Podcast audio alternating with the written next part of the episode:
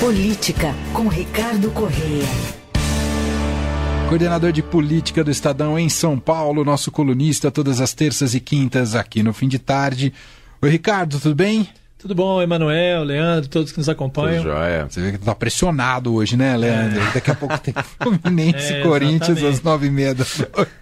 Exatamente. Você sabe que semana passada ah. nós falamos aqui, eu falei que eu não estava muito focado nesse jogo, que eu estava preocupado dos jogadores não machucarem para Libertadores. Né? Mas aí refletindo de lá para cá, eu pensei o quanto é importante ganhar esse jogo de hoje, porque senão, se a gente depois perde a Libertadores e não está na na, na, Libertadores do ano que vem é. também pelo brasileiro, a gente está na situação enrolada. E hoje, não sei se vocês sabem, tem a estreia do uniforme. É, ah, 3, hoje é que vai usar do. A camisa do Cartola, ah. né? O Fluminense joga de verde e rosa hoje. Que demais. Com a letra de cor e olha o céu na camisa inteira, né? É linda aquela camisa. Mas um motivo pra gente ganhar, a torcida vai fazer um mosaico do Cartola, né? Até os corintianos, eu espero, contam com a vitória.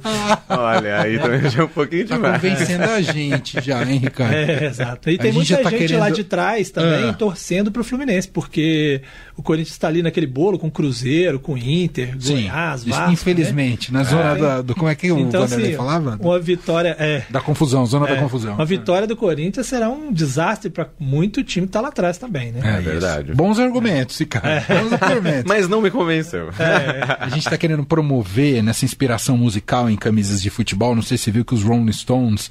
Ah, né, que o Barcelona. O né? Barcelona vai usar o símbolo dos Rolling Stones. A gente quer promover esse, esse, essa disputa Fluminense é. com Cartola e Barcelona com os Stones. É. é. Aí vai ficar um pouco mais difícil, né? Na atual conjuntura, né? Mesmo com o Mick Jagger do outro é, lado? É bom, é, tem essa vantagem. Né? É. Isso faz muita diferença.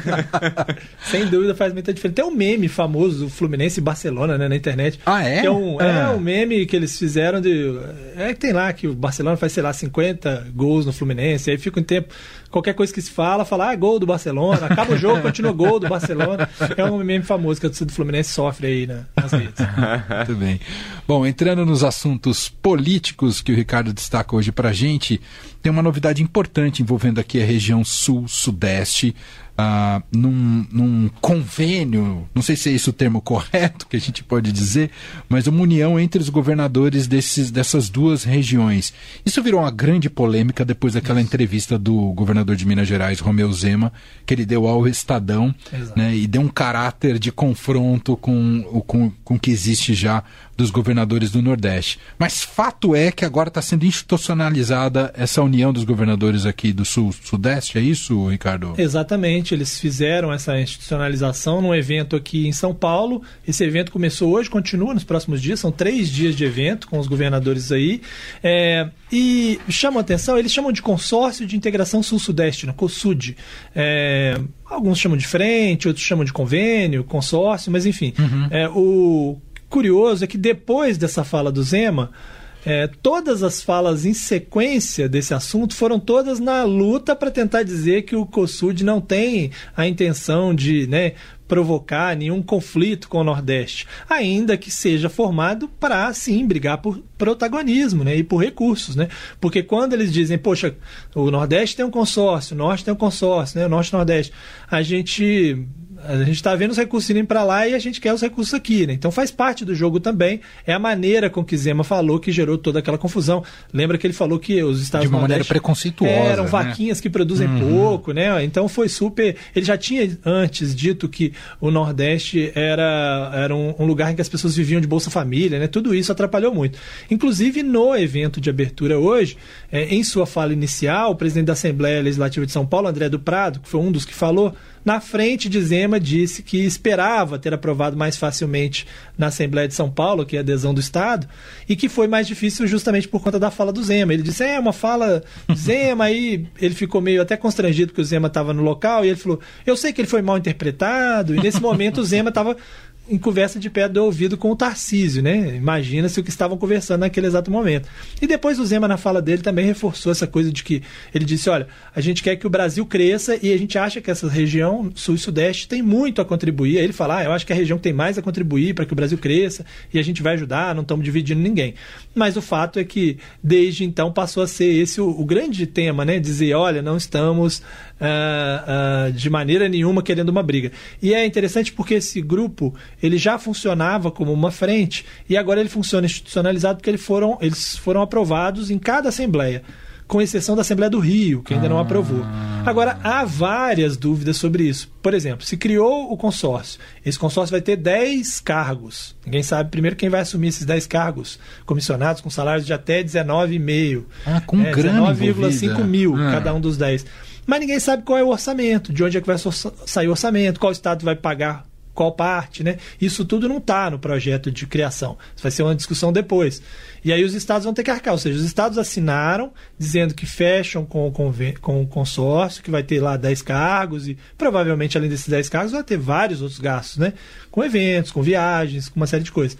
Mas não se sabe quem vai pagar ainda. Quer dizer, sabemos quem vai pagar, somos nós, né? Mas, é, qual estado paga e tal. E, e essa é uma das polêmicas que está envolvida nesse caso. E esse assunto vai ser discutido ainda nos próximos dias também, né?